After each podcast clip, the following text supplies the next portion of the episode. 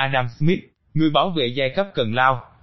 Ta có thể hiểu là một số nhà kinh tế, lần này là những người khư khư bảo vệ các lợi ích của thương mại và công nghiệp, sau này đã mong muốn xét lại những phân tích của ông. Những phân tích này cho thấy một cách sắc sảo sự bóc lột người làm công ăn lương bởi các giai cấp khác trong xã hội, một hiện tượng không thể chối bỏ vào thời đó. Rõ ràng là nhiều đoạn trong tác phẩm của ông có thể ngay tức thì cung cấp những vũ khí cho những người bảo vệ các lợi ích của người làm công ăn lương. Theo Henry Dennis,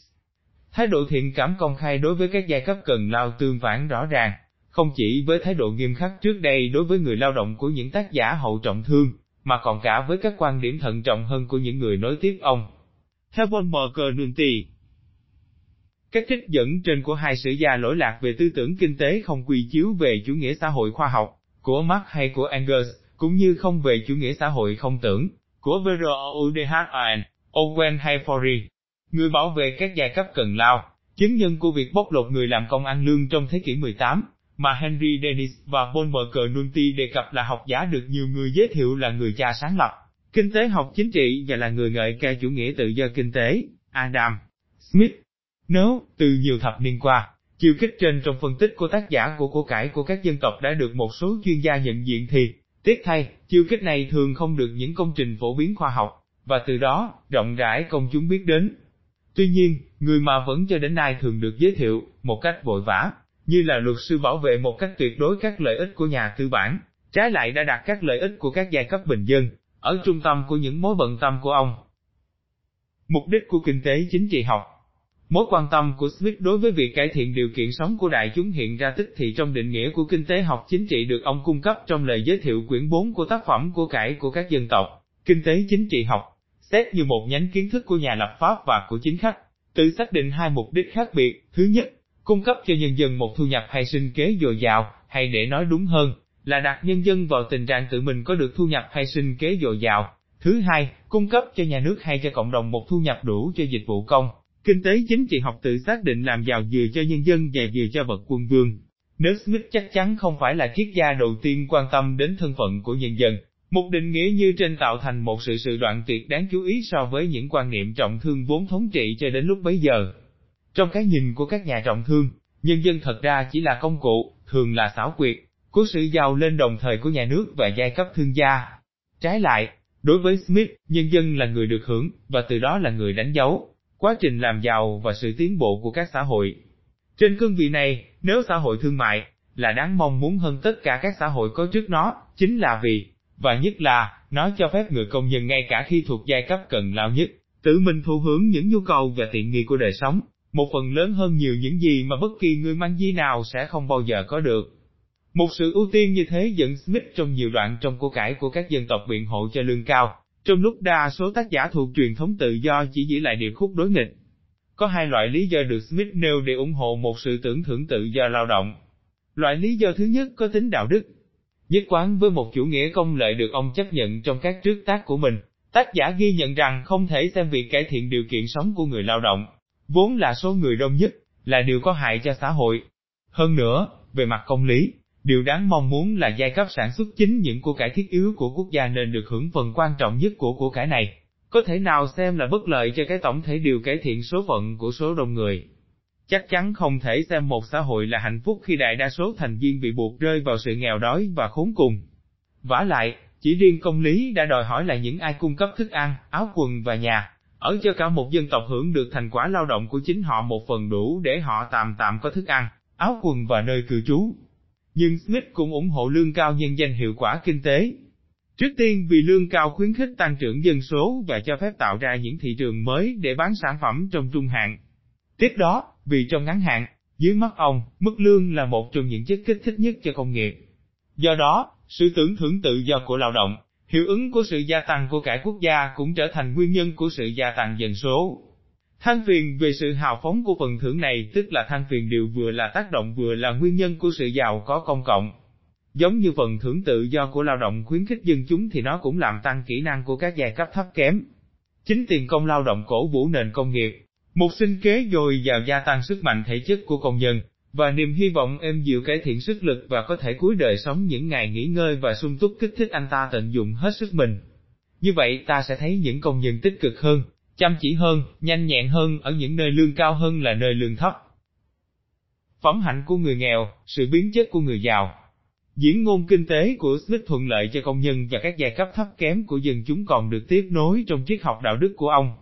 Thật vậy, trong tác phẩm lớn khác của ông, Lý thuyết những tình cảm đạo đức, 1759, Smith nhiều lần quở mắng sự xa đọa đạo đức, tính chất đồi bại, những thói hư tật xấu và cơn điên loạn của những kẻ quyền thế, những kẻ mà sự nịnh bợ và giả dối quá thường xuyên lấn át công trạng và năng lực của họ, trong lúc để lại cho giới trung lưu và thấp kém đảm bảo việc phổ biến đạo đức tốt của xã hội. Đối với những thân phận trung bình và thấp kém, lộ trình dẫn tới phẩm chất và con đường đi đến phồn thịnh, ít nhất đến sự phồn vinh mà những người có thân phận này có thể hy vọng đạt được một cách phải chăng, trong phần lớn các trường hợp mai thai đều gần như giống nhau. Do đó trong tất cả các nghề trung bình và thấp kém, những năng lực thực sự và vững chắc, đi cùng với cư xử thận trọng, đúng đắn, cương quyết và ôn hòa, rất hiếm khi không dẫn đến thành công. Do đó, nói chung chúng ta có thể chờ đợi ở những thân phận trung bình và thấp kém, một mức độ phẩm hạnh đáng kể, và mai cho đạo đức tốt của xã hội. Các thân phận này bao gồm đại bộ phận nhân loại. Trên chủ đề này cũng vậy, và có thể còn hơn cả chủ đề trước. Quan điểm của Smith tương phản nổi bật với những quan điểm mà ta thấy trong những tác giả đi trước lẫn đi sau ông. Tuy tự tuyên bố mình là bạn của người nghèo, song MALTHOE và Ricardo đều lên án các hệ thống trợ giúp người nghèo từ cuối thế kỷ 15. Ở Anh, đặt các luận chứng của họ trên điều sẽ được Hersman gọi là tu từ học của hiệu ứng tai ác, cũng như trên một chủ nghĩa tự nhiên xã hội nào đó. Malthus nêu bật sự bất lực của người nghèo trong việc kiềm hãm bản năng kết hôn, cũng như khuynh hướng vung phí một phần lương của họ vào việc nghiện rượu và phóng đảng. Còn Ricardo mong muốn pháp luật giảm thiểu tần suất các cuộc hôn nhân giữa những người trẻ và không lo xa. Nhưng cần nhất là đặt quan điểm của Smith trong bối cảnh những quan điểm của đa số những tác giả đi trước ông. Trong những văn bản thuộc các thời kỳ trọng thương và hậu trọng thương, không hiếm khi người ta đánh giá rằng giáo dục đại chúng kiềm hãm sự phát triển của công nghiệp, và lương thấp thường được rộng rãi ủng hộ nhằm khuyến khích người nghèo lao động, giảm chi phí và tăng lợi nhuận. MONTCHRETIEN không do dự chủ trương thụ gồm người nghèo, nhốt vào những ngôi nhà công cộng, nam một bên và nữ một bên, bắt tất cả làm việc trong những loại công xưởng khác nhau. Trong lúc Betty đánh giá người nghèo phóng đảng đến mức lao động chỉ để ăn, hay đúng hơn để uống. Những đánh giá kiểu như vậy được lặp lại dưới ngòi bút của những tác giả thời bấy giờ, ví dụ như của một nhà văn nổi tiếng là Daniel Defoe trong một tiểu luận năm 1702, Giving Arms Not Charity cũng lên án khuynh hướng nghiện rượu được giả định của công nhân Anh. Lợi ích giai cấp và lợi ích chung. Mặt khác, định kiến đạo đức ủng hộ các tầng lớp bình dân của Smith được nhân đôi với việc phân tích sự nối kết giữa lợi ích của mỗi giai cấp xã hội và lợi ích chung, dẫn đến một phê phán cay độc các giai cấp công nghiệp và thương mại. Trong một lời bình rộng nổi tiếng kết thúc quyển một của cải của các dân tộc, Smith đánh giá lợi ích của giới lao động, cũng như lợi ích của giới chủ đất thường khớp với lợi ích chung. Tuy nhiên, theo ông, Công nhân không có khả năng nhận diện lợi ích của mình nằm ở đâu, nắm bắt được mối liên hệ giữa lợi ích bản thân và lợi ích chung. Điều kiện của anh ta không cho anh có thời gian để thu thập thông tin cần thiết, và dù cho có đầy đủ thông tin đi nữa thì giáo dục và những thói quen của anh khiến anh không, ở trong trạng thái để có quyết định đúng. Trong các cuộc thảo luận công khai, không mấy ai hỏi ý kiến của anh, và lại càng không coi trọng anh. Điều quan trọng cần ghi nhận là một nhận định như thế của Smith dựa trên những điều kiện, sống, giáo dục và những thói quen, của công nhân hơn là trên những phân tích di truyền hay bẩm sinh. Thật vậy, ý tưởng theo đó các điều kiện sinh sống có một tác động thiết yếu trên đạo đức và trí năng của các cá nhân được lặp đi lặp lại trong tác phẩm của ông. Như vậy, tính đa dạng của các tài năng là hệ quả của sự phân công lao động hơn là ngược lại. Và việc liệt kê những lợi thế kinh tế của phân công lao động trong công xưởng như được đề cập, ở chương đầu của cuốn của cải của các dân tộc, được đối trọng bằng một cảnh báo ở quyển 5 của tác phẩm liên quan đến tác động có hại của việc mở rộng phân công lao động lên những khả năng đạo đức và nhận thức của công nhân. Trong những tiến bộ của phân công lao động, công việc của phần lớn những ai sống nhờ lao động giới hạn, ở một số rất nhỏ những thao tác đơn giản, thường là một hoặc hai thao tác. Thế mà trí thông minh của hầu hết con người tất yếu được hình thành qua những công việc thường xuyên. Một con người cả đời chỉ làm một số thao tác đơn giản thường biến thành, nói chung, ngớ ngẩn và thiếu hiểu biết nhất mà một người có thể trở nên như vậy. Như vậy ta có quyền nghĩ rằng việc công nhân không thể nhận diện đâu là lợi ích của bản thân và tham gia vào cuộc thảo luận công cộng, ít nhất một phần là hệ quả của những điều kiện lao động tai hại. Mặt khác, sẽ không phải là vô nghĩa khi cho rằng Marx đã lấy cảm hứng từ đoạn trích dẫn trên trong các công trình cuối chính ông về sự tha hóa của lao động. Còn sự lười biếng và vô tư đặc trưng của giới địa chủ mà thu nhập không phải tiêu tốn lao động lẫn âu lo, khiến họ, theo Smith thiếu những kiến thức sơ đẳng nhất về những gì cấu thành lợi ích của họ. Một cách tương phản, giai cấp duy nhất mà lợi ích đặc biệt thường trực giao với lợi ích chung là giai cấp của những ai làm việc trong một ngành đặc biệt về thương mại hay công nghiệp, nói cách khác là giai cấp tư bản. Lợi ích của giai cấp gồm những ai sống vào lợi nhuận, là thu hẹp sự cạnh tranh nhằm nâng cao thu nhập của họ, tức là thu cho chính họ một cống phẩm bất công từ những người đồng hương của mình. Trái ngược với người lao động và người địa chủ, theo tác giả, nhà tư bản lại có một hiểu biết sắc bén về lợi ích của bản thân, cũng như một sự khéo léo về mặt tu từ học cao hơn và thường thu được sự ưu ái hơn của nhà lập pháp gây thiệt thòi cho lợi ích chung. Và Smith kết luận quyển đầu của của cải của các dân tộc bằng những lời mà ta sẽ không ngạc nhiên là có thể thấy được. Ngày nay, trong một truyền đơn của đảng Cộng sản, tuy nhiên, lợi ích đặc biệt của những ai làm việc trong một ngành đặc biệt về thương mại hay công nghiệp luôn luôn, về một số mặt, khác và thậm chí trái ngược với lợi ích của công chung. Bao giờ cũng phải đón nhận mọi đề xuất từ giai cấp này về một đạo luật hay quy định thương mại bằng một sự nghi ngờ lớn, và chỉ được thông qua sau một sự xem xét lâu dài và nghiêm túc. Một sự xem xét mà tôi không nói chỉ là thận trọng nhưng còn với sự tập trung cảnh giác cao nhất. Đề xuất này xuất phát từ một giai cấp mà lợi ích sẽ không bao giờ đúng là lợi ích của xã hội, thường lợi ích của họ là đánh lừa công chúng và thậm chí tăng gánh nặng của công chúng, và trong nhiều trường hợp họ đã từng làm cả hai điều này. Xã hội thương mại phải chăng là bất công? Phải đặc biệt Smith không tin tưởng vào hành vi của thương gia và kỹ nghệ gia trong khuôn khổ sự phê phán của ông đối với học thuyết trọng thương, hay để dùng từ của ông là hệ thống con buôn, vốn là mục tiêu được ông ưu tiên phê phán trong của cải của các dân tộc.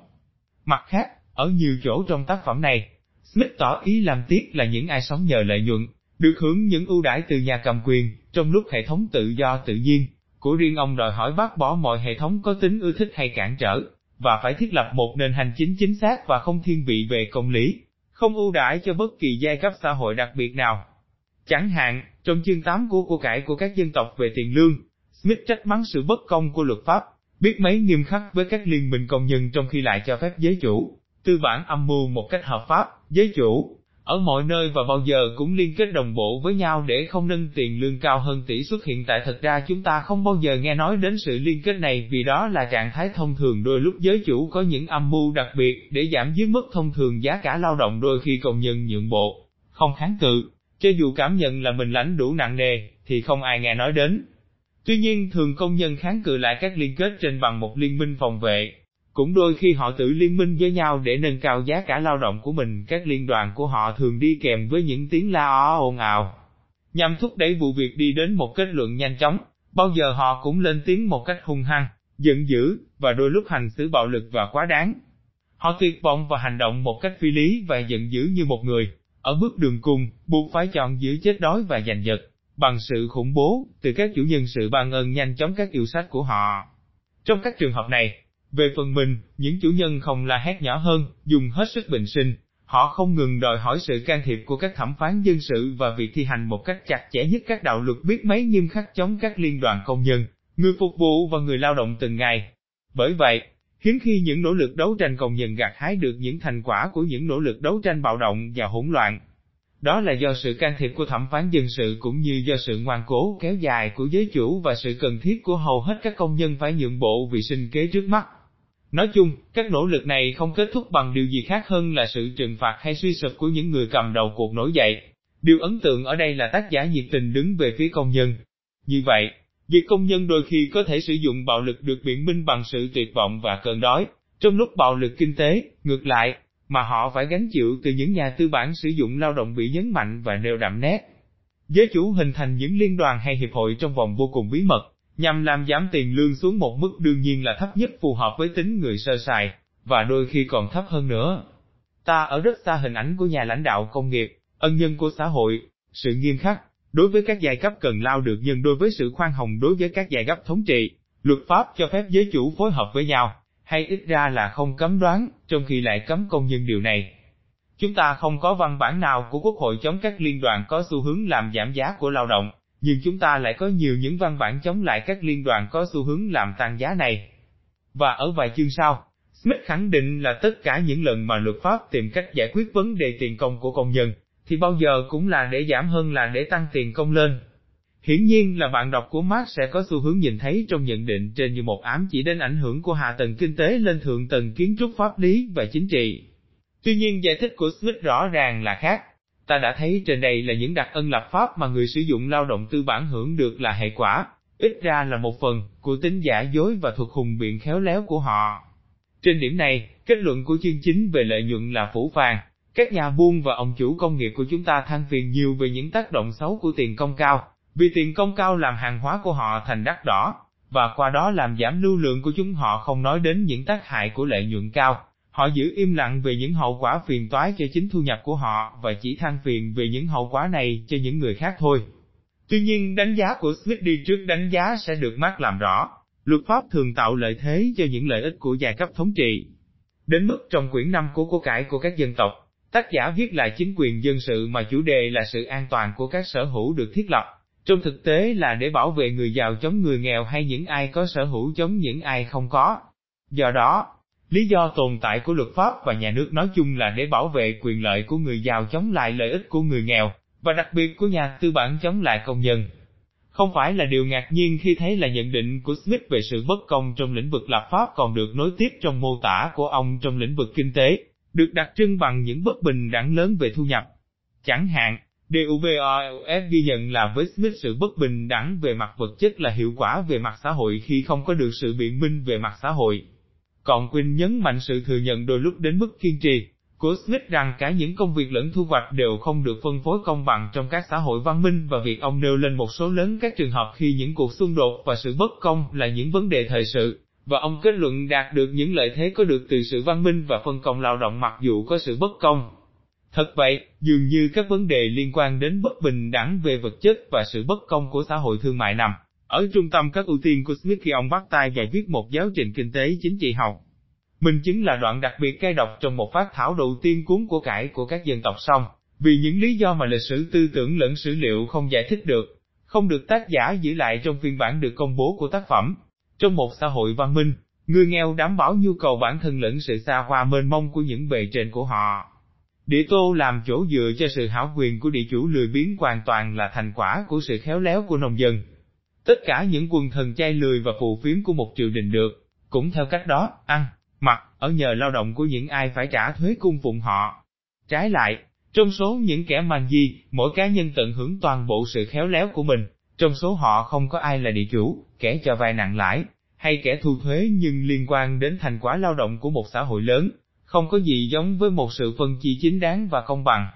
Trong một xã hội gồm 100.000 gia đình, có lẽ 100 gia đình hoàn toàn không lao động, tuy nhiên bằng bạo lực hay bằng áp bức của luật pháp, vẫn tiêu dùng một phần lớn hơn thành quả lao động của xã hội hơn bất kỳ 10.000 gia đình nào khác. Tương tự như vậy, sự phân chia phần còn lại sau khoản khấu trừ khổng lồ này cũng hoàn toàn không theo tỷ lệ lao động của mỗi cá nhân. Trái lại, những ai lao động nhiều nhất được hưởng ít nhất.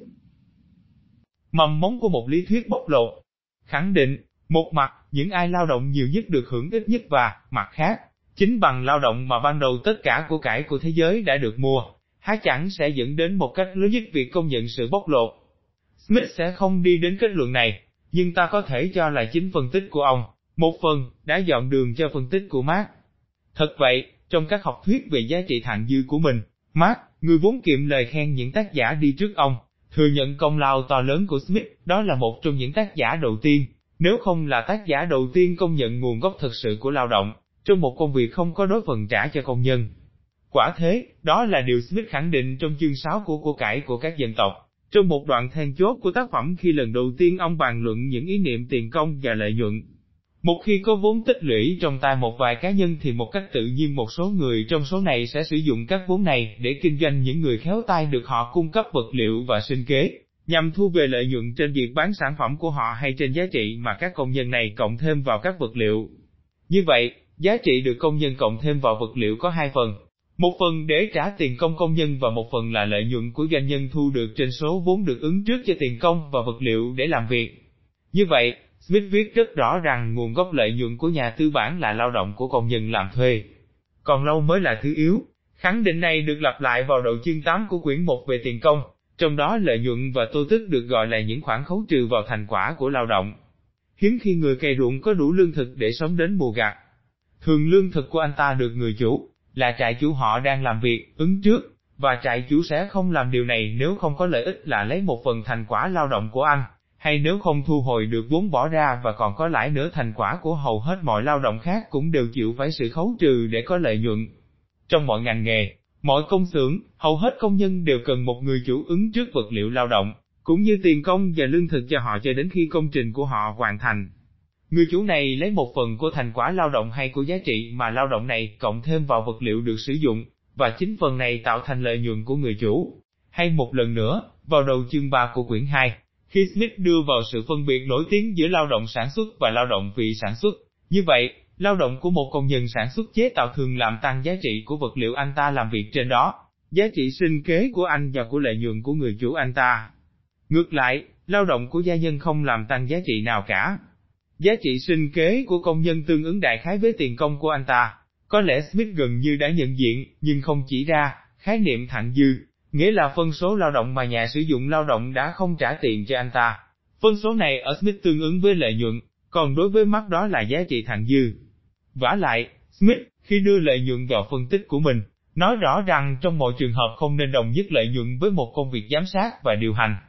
Ông thuyết phục bạn đọc bằng ví dụ những công xưởng mà phần thiết yếu của công việc này được giao cho một người thừa hành, còn người sở hữu tư bản không chờ đợi gì ít hơn là thu về một lợi nhuận tỷ lệ với số vốn được ứng trước. Trong nhiều công xưởng lớn, thường hầu hết loại công việc này được giao cho người đứng đầu các nhân viên thừa hành.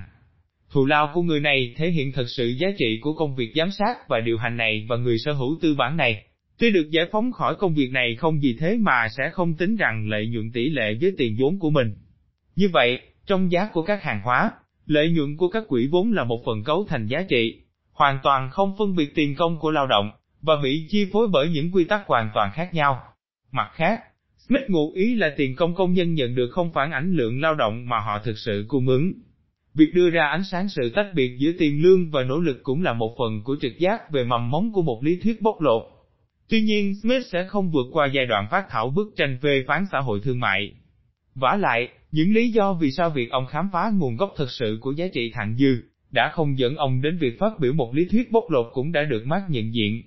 Một mặt, Smith không bao giờ phân biệt lao động và sức lao động, trái lại, nhiều lần ông đồng nhất lao động và công nhân cung ứng với thành quả của lao động công nhân, dưới ngòi bút của ông cả hai đều đồng nghĩa. Nhất là khi nhận thấy rằng công nhân không còn là người sở hữu độc nhất thành quả của lao động bản thân trong trạng thái tiến triển, xã hội nước Anh trong thời đại ông, Smith từ bỏ giải thích giá trị bằng lao động tiêu hao trong sản xuất để ưu tiên cho một học thuyết những thành phần của giá tự nhiên khiến cho lao động phụ thuộc vào tổng các thu nhập, tiền công, lợi nhuận và tô tức được chi tiêu trong quá trình sản xuất hàng hóa.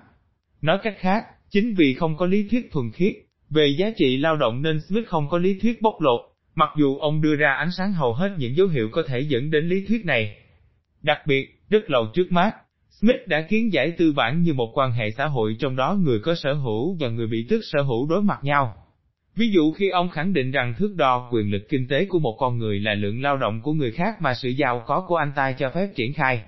Hay khi ông mô tả khá dài những cuộc xung đột giữa những người chủ, tư bản và công nhân trong việc xác định tiền công, ông cho là ở cấp độ cao hơn sự bất công luật pháp, nhân tố quyết định của sự đối kháng có lợi cho người chủ. Này trước tiên là sự bất lực của người lao động trong việc sản xuất một mình và tiếp tục sống sót mà không có tiền công. Không khó để dự báo ai trong số hai bên, trong tất cả những tình huống bình thường, sẽ có lợi thế trong cuộc tranh luận, và tất nhiên áp đặt cho bên kia tất cả những điều kiện của mình trong tất cả các cuộc đấu tranh này. Người chủ giữ vững lập trường lâu hơn. Thường một địa chủ, một trại chủ, một thợ cả chế biến hay một thương gia, có thể không sử dụng công nhân nào mà vẫn có thể sống một hay hai năm trên số vốn đã tích lũy, rất nhiều công nhân không thể tồn tại một tuần, rất ít công nhân có thể tồn tại một tháng và không đến nguyên một năm, mà không lao động. Trong dài hạn, người chủ cũng có thể cần đến công nhân như công nhân cần đến người chủ, nhưng nhu cầu của người chủ không cấp bách bằng nhu cầu của công nhân. Mark, một lần nữa, không nói gì khác hơn trong tác phẩm các học thuyết về giá trị thặng dư, nếu bóc khỏi các trình bày ngây thơ của ông thì khẳng định của Smith đơn giản là, Sản xuất tư bản chủ nghĩa bắt đầu ngay lúc những điều kiện lao động thuộc về một giai cấp và một giai cấp khác chỉ có sức mạnh lao động. Sự tách biệt lao động với những điều kiện lao động là điều kiện tiên quyết của sản xuất tư bản chủ nghĩa. Kết luận Bảo vệ các giai cấp cần lao, và mặt trái của nó, sự phê phán các giai cấp thống trị, do đó là một yếu tố có tính lặp lại trong tư tưởng của Adam Smith, mà phân tích kinh tế còn thể hiện nhiều khía cạnh được Marx thừa nhận di sản. Từng có một truyền thống nhất định những công trình, chủ yếu trong những năm 1970, quan tâm phát triển một hướng nghiên cứu về ảnh hưởng của Smith trên Marx, mà nhân vật tiêu biểu nhất có lẽ là Maurice Dark. Tác giả này không ngại khẳng định là có thể kiến giải phân tích của Smith như một lý thuyết mới chớm nở về bóc lột, được xem như một quan hệ xã hội, theo một nghĩa tương tự như nghĩa của Marx. Có lẽ đáng ngạc nhiên hơn là khoảng 20 năm trước đó một tác giả như SCHUMBETR viết rằng thật ra ông báo trước tất cả các học thuyết giải thích lợi nhuận bằng sự bóc lột sẽ phải ra đời trong thế kỷ 19. Xa hơn chúng ta nữa, một cách đọc lật đổ. Như thế về Smith là thời thượng của một số tác giả được gọi là nhà xã hội chủ nghĩa Ricardian, ở nửa đầu thế kỷ 19. Và BROUDHAN có thể cũng lấy cảm hứng từ Smith khi viết tác phẩm hệ thống của sự mâu thuẫn kinh tế, 1846. Thật đáng tiếc là một chương trình nghiên cứu như vậy hầu như đã bị bỏ rơi. Chẳng phải vì để chứng minh rằng Smith có lẽ là một tác giả tiền MACIST, một việc làm lỗi thời, mà ít nhất, để thấy rằng một sự từ bỏ như vậy, một phần, là một sai lầm. Tuy ông vừa nhận diện được nguồn gốc của lao động không được trả thù lao, khi bảo vệ các lợi ích của các giai cấp cần lao, vừa phê phán cây độc sự lừa dối của các giai cấp thống trị song vẫn gắn bó với sở hữu tư nhân, cạnh tranh và tự do lập nghiệp, tóm lại ông vẫn gắn bó với mô hình kinh tế tự do. Theo chúng tôi, thách đố của một cách đọc có tính lật đổ, song khách quan của Smith nằm ở nơi khác. Sự quan tâm của tác giả đối với thân phận và các điều kiện của các giai cấp cần lao, sự nghi ngờ đối với các kỹ nghệ gia và thương gia lớn và cuối cùng các bình luận của ông về sự bất công của xã hội thương mại phải được nối kết với, và soi sáng bằng sự phê phán tổng quát về hệ thống con buôn, đối thủ chính của ông trong của cải của các dân tộc. Vì trên tất cả, Smith nhìn thấy trong cuộc đấu tranh ý thức hệ chống học thuyết trọng thương và việc quảng bá hệ thống tự do tự nhiên, được quan niệm như một hệ thống không thiên vị, đặt ngang hàng người sử dụng lao động và người làm công ăn lương, người lao động và nhà tư bản, và trong chừng mực có thể, người giàu và người nghèo, và như một phương tiện an toàn nhất để cải thiện những điều kiện sống vật chất của mọi người và để kết thúc sự áp bức lâu đời của vài giới được ưu đãi về mặt kinh tế trên đại chúng cần lao. Trước tiên, chính theo nghĩa này mà phân tích của ông vẫn còn xác đáng và hoàn toàn có tính thời sự. Sự gần gũi của các tập đoàn lớn về công nghiệp và thương mại với chính quyền, khả năng của chúng để quyến rũ các chính khách và công chúng bằng cách làm cho lợi ích đặc biệt của một thiểu số trở thành lợi ích của mọi người là một số đặc trưng của học thuyết trọng thương bị Smith tố cáo và dường như khó có thể cho rằng các đặc trưng này đã thực sự biến mất. Do đó, có thể không phải là điều phi lý khi khẳng định là chúng ta vẫn sống dưới chế độ bán buôn từng bị Smith tố cáo hơn 200 năm trước. Trong khi điều nghịch lý là những ai hưởng lợi nhiều nhất từ một hệ thống như thế cũng chính là những ai, để bảo vệ các đặc quyền của mình, viện đến uy tín của tác giả của cải của các dân tộc,